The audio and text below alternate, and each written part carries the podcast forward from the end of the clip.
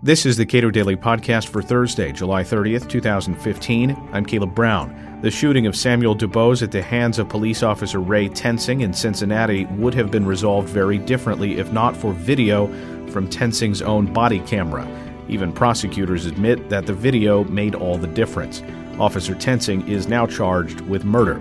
Matthew Feeney, a policy analyst at the Cato Institute, comments start with the official police account of what happened here. On July 19th, uh, Ray Tensing, who was a police officer with the University of Cincinnati uh, Police Department, pulled over Samuel DuBose uh, for not having a front license plate.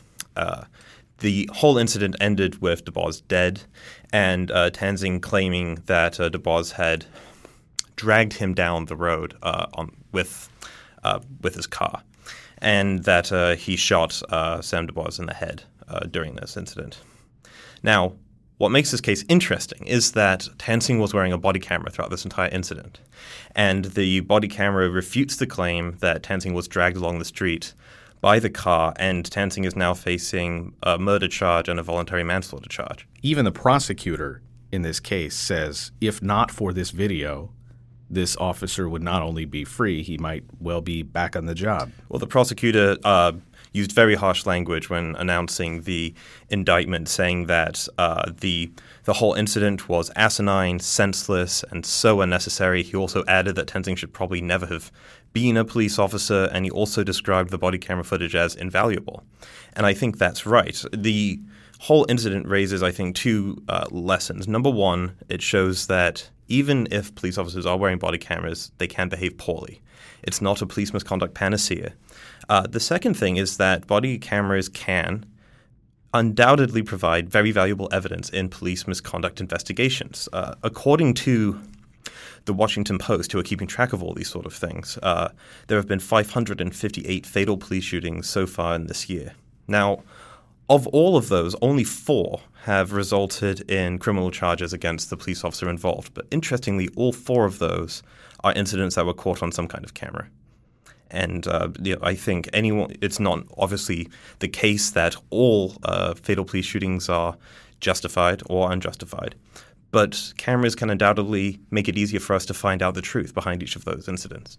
So, in a lot of cases where police are making a high powered entry into a home, those people should be wearing some sort of uh, camera because just because of the, the low margin for error and the regularity with which something goes wrong. Yes, I mean thousands of SWAT raids happen in this country every single year, and I don't think it's totally unreasonable for citizens to demand that if public servants are going to be given guns and badges, uh, that they be wearing cameras so that when they do good jobs, they can be praised, and when they behave poorly, they can be prosecuted. I have been looking at this issue for quite some time. I've watched many body camera videos, and I have to say the the Ray Tensing video is among the most disturbing I've seen for a number of reasons. I mean, you brought up SWAT raids, and that's the SWAT SWAT uh, entries are times when you might expect there to be likelihood of violence.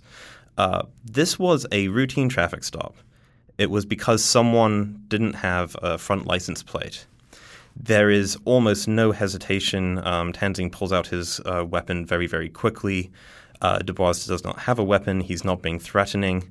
And that uh, a police officer could resort so quickly to lethal force for something so trivial is very worrying and highlights the fact that if, if we want to reform how police behave, um, if we want to significantly address in a real way police misconduct, it doesn't begin with or end with body cameras. What you need are reforms to how police are trained to deal with these sort of incidents so they use lethal force uh, less frequently. When police engage in these kinds of uh, uses of force, they are treated very differently from regular folks when it comes time to make statements, when it comes time to uh, engage with the process in which they may have been discovered that police misconduct has occurred. They can review footage quite often before they have to make a statement, and all of that speaks to problems associated with police misconduct issues.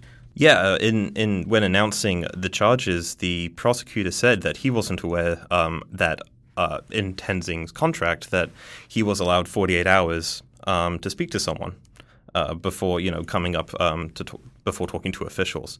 Uh, the LAPD has uh, proposed uh, policies that would allow officers um, and the LAPD to, LAPD to review footage of uh, lethal incidents before making statements. And this is really important because oftentimes the legality of a lethal use of force incident depends in part on what the officer reasonably believed, felt, up to and including during the incident. And the opportunity for officers to view body camera footage before making statements, frankly, uh, gives them an unfair chance to exculpate themselves when they should be treated uh, differently. There are many instances in which body cameras uh, are inappropriate. So, what are what are some of the the lines that you might draw around the use of body cameras uh, by police? Well, of course, I think we all want there to be increased accountability and transparency within law enforcement, but we should keep in mind that police regularly interact with undercover agents, informants, young children, some of whom have been sexually abused. They are often the first at the scene um, at gruesome accidents and things like this. And we should be wary of the more widespread use of body cameras resulting in uh, YouTube, you know, compilations that really do humiliate people or compromise ongoing investigations. There needs to be lines drawn, like you said. So uh, my own position on this is that uh, you know footage of arrests, detentions, uh, those sort of things should be publicly accessible if they're out in public. Uh, then there should be redaction to protect certain information. Uh, but I also think that um, officers that come into people's houses, I think that footage should only be accessible to people who are inside the house or their attorneys. Uh, you don't want, uh, you know, I, I, think the interior of my living room uh, should not be out on YouTube, even if a cop comes in. But I do think an attorney should, and I think I should be able to look at it. Matthew Feeney is a policy analyst at the Cato Institute. Read more of his work at cato.org.